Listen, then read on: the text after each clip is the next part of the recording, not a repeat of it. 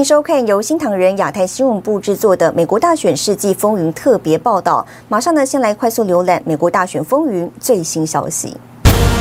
一百零六名众议员和彭斯支持德州提告四个摇摆州，全美近五十州在德州向联邦最高法院控告四个摇摆州的案件中呢，选择立场。鲍尔表示了亚利桑那选举舞弊案将迅速提交到联邦高院。拜登开会，某黑命贵被拒于门外，表示怎么不邀我们？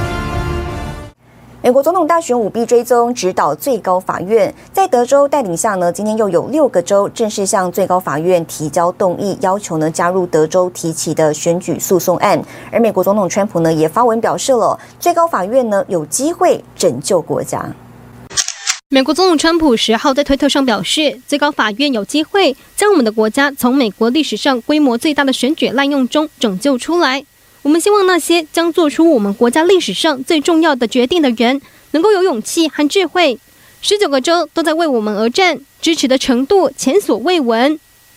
目前已经有十八个州加入德州起诉乔治亚州、宾夕法尼亚州、密西根州和威斯康星州等四个摇摆州。支持德州的十八个共和党州中，密苏里州、阿肯色州、路易斯安那州、密西西比州。南卡罗来纳州和犹他州等六个州都二十号正式向最高法院提交动议，要求加入德州提起的选举诉讼案。这六个州表示，他们跟本案存在相关利益，也可能因为诉讼处置受到损害，所以他们要求加入诉讼，获得充分的代表。到截稿时，还剩下六个州：阿拉斯加州、爱达荷州、肯塔基州、新罕布什尔州。俄亥俄州和怀俄明州的共和党总检察长还没有提交支持德州的意见陈述或加入此案的动议。新唐人电视张麒麟综合报道。为了保护二零二零美国大选的公正性，德州检察长帕克斯顿八号呢对宾州等四个关键摇摆州选举违宪行为状告最高法院。而美国国会一百零六位共和党众议员呢是联署声援德州，十号呢也向最高法院提出了法庭之友文件，为德州的诉讼背书。美国国会有一百零六位共和党议员联署向最高法院递交法庭之友文件，支持德州控告四个摇摆州选举违反宪法。文件中写道，每个被告州的立法机关都制定了详细的规则，这些州应该根据规则任命选举人团。但是在二零二零年大选的前几个月，这些规则被故意的更改。这些州的州长、州务卿、选举官员、州法院、联邦法院和私人政党，在不同时间篡夺了州立法机关依据法规能任命选举人团的权利。联署的议员包括路易斯安那州议员强森、共和党党鞭斯卡利斯、阿拉巴马州议员帕尔默以及众院司法委员会首席议员乔丹等。众议员强森九号在推特上表示，美国总统川普致电给他，对他们向最高法院递交法院之友文件的行动表示赞赏。新唐人电视张瑞珍综合报道。美国大选舞弊风暴进入最高法院，宾州州议员呼吁最高法院加速审理。还有呢，美国一百零六名众议员向最高法院递文件，支持德州诉讼案。而川普的赢面有多大呢？时事评论员张天亮分析有七种可能结果。如果呢，最高法院让各州州议会决定选举人，或是呢这四个争议州重新选举的话，川普都将有机会赢回选举。美国已经进入了一个完全分裂，就是那红蓝对决的一个状态。我们昨天曾经说有二十个州，就是属于站在德州这一边的哈，包括德州在内呢，一共是二十个州。在站队的这个问题上，基本上是一半一半。这边的话呢是二十个红州，这边的话呢是二十个蓝州。美国一共是五十个州，也就是说到目前为止还有六个州没有表态。多州力挺德州检察长向最高法院提告，主张四摇摆州选举违宪。最高法院法律战开打。张天亮分析有七种可能。第一种可能性的话，就是高院拒绝审理。这种情况的话，我觉得不大可能发生。美国现在陷入一个非常严重的分裂，如果你高院再不能做决定、不介入的话，这个等于是你。没有维护宪法。第二种可能的话呢，也我觉得也是最大的可能，就是高院听证之后呢，宣布交还给各州解决。如果各个州来推举选举选举人的话，这四个州就一共有六十二张选举人票。川普现在是二百三十二张，加六十二张是两百九十四张，轻松过两百七十啊，川普就赢了。张天亮认为，第三种可能是高院判决发还给各州，只计算合法选票，排除非法选票。点票时要有严格的监票程序。第四种可能是争议州重选，当天选当天有结果，必须亲自投票，川普一定赢。而第五种是四个被告州的选票全部作废，对川普而言将陷入艰苦局面。第六种是判德州败诉。第六种的话，当然就最高法院判德州败诉。最高法院如果判德州败诉之后的话，国家一定分裂啊，因为现在那些红州的话都很怒啊，他们才加入这个选这个这个这个诉讼嘛。是第七种可能，最高法院说算了，你们那哪个州的我都不要，咱们这国会一一一周一票选啊。这个宪法第十二修正案，咱们就一票一票的选。德州诉讼案涉及六十二张选举人票，最高法院判决对美国大选结果具有决定性意义。新唐人亚太电视张元婷整理报道。美国参议员克鲁兹愿意在联邦最高法院为德州案辩论。克鲁兹呢，曾经在最高法院进行过九次口头辩论，那么也曾经在两千年的总统大选诉讼当中，为前总统小布希组建法律团队，制定战略。华盛顿观察家报九号报道，美国共和党籍联邦参议员克鲁兹的发言人阿隆森证实，克鲁兹同意接受美国总统川普的邀请，为德州案辩论。And I told him I'd be happy to, uh, because particularly at a time when this country is so divided, when when people are so angry.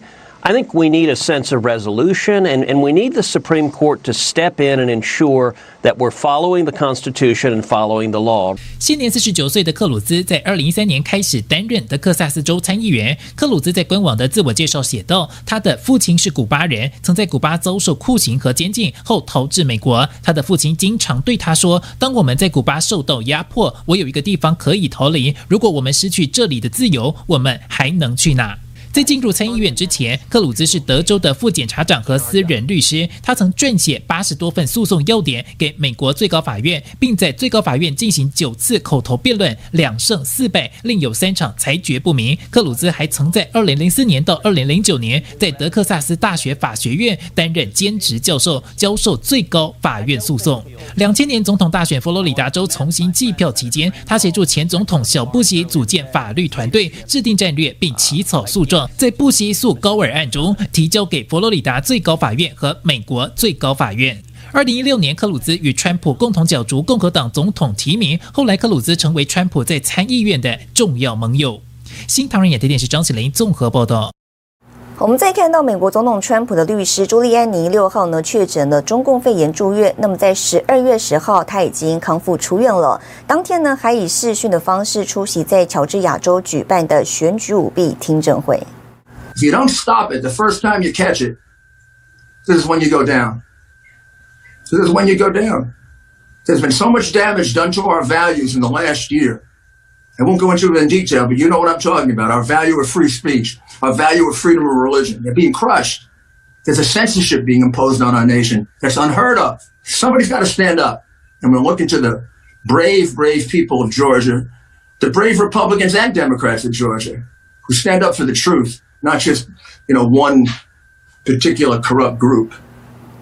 好，这次的听证会呢，再次播放乔州选举日当天的监视器影片。那么，有选务人员在监票员离开之后呢，是悄悄的在桌下拿出了行李箱，并开始点票。另外，七十六岁的朱利安尼还特别在推特发文感谢医护人员跟家人，还有呢，川普总统。他说呢，川普不仅是一位伟大的总统，而且呢，还是一位好朋友。呃朱利安尼还写到了，他走进去的时候呢，出现严重症状，不过出来的时候呢，比以往任何时候都更好。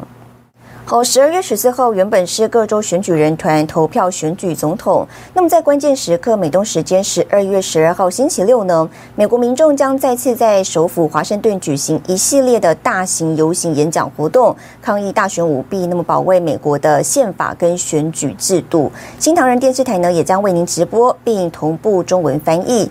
预计在上午十点时呢，福林将军将会在最高法院外发表演讲。那么这是福林获美国总统川普赦免之后的首次公开露面。福林将军呢，曾经在十一月二十六号发表公开信，表示了我们呢将永远不允许国家公民的权利被颠覆、被削弱、被占有。那么不允许呢任何人挟持我们的国家，或是对一个正当当选的总统，或者是未来的美国总统进行政变。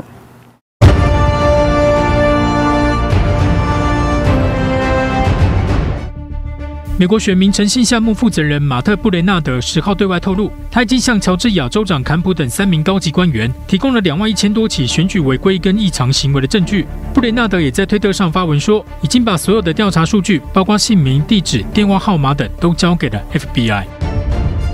小川普在推特转发自由灯塔的报道，透露乔治亚州民主党参议员候选人乔恩·奥索夫的父亲百万富翁理查跟中共政要关系密切。另一位民主党参议员候选人拉斐尔·沃洛克也曾经明白表达了对古巴共产独裁者卡斯特罗的赞美。美国民主党总统候选人拜登的儿子韩特十号表示，他自己因为税务问题正在接受德拉瓦州检察官办公室的调查。知情人士指出，这项调查与韩特在中国大陆的商业交易有关。据美国参议院国土安全与政府事务委员会的一个报告说，这项调查从二零一八年起就已经开始进行。美国德州起诉四个摇摆州后，川普跟六个州已经向最高法院提交动议加入诉讼。国会众议院中也有一百零六位共和党议员支持德州诉讼。副总统彭斯周四也公开支持德州诉讼，跟川普加入诉讼。他表示，川普诉讼到最高法院理所当然。新唐人亚太电视整理报道。好，那么之前有一名卡车司机爆料，从纽约运送到宾州的二十八万张邮寄选票呢，之后却凭空消失了。那么消息呢是引发大量热议。周四，数百位民众在美国邮政物流中心外抗议，请看来自前线的报道。现在大家镜头看到的是美国邮政员工杰西·摩根爆料，长岛 Bethpage 的物流中心，他在这里至少运走了二十八万张的邮寄选票到了宾州的兰卡斯特。那现在呢，有很多的民众来到现场这里，对于这场涉嫌是跨州的选举欺诈表达不满。Why are they leaving from Long Island and going across state lines? And these are questions that we want answered. And for whatever reason, when we ask these questions, we get deplatformed, we get banned, we get we get threatened, we get censored, and we get called and, and we get suppressed. 活动由纽约挺川组织，长党响亮多数举办，数百民众与会要求真相。 哇，真的不敢相信这种事情竟然发生在美国，所以呢，我看到这个信息呢，马上在我的推特上就把它转发了出来，然后号召呢我们挺川的战友一定要来参加这个集会，啊，我们要支持川普，我们一定要找到真相，我们一定要把美国的这个民主体制啊牢牢地握在自己的手中，不能让它。被这个邪灵带走。美国律师团体托马斯·莫尔协会的菲尔·克莱恩表示，美国邮政人员通过广泛的非法行为影响选举。至少一位吹哨人介绍，他们跨州运送了数千张提前填好的选票。如果证据确凿，属于联邦犯罪。新唐人记者柯丁廷海瑞纽约报道。感谢您收看今天的美国大选世纪风云特别报道。世界需要真相，也请您支持良心媒体。我是赵廷玉，我们下次见。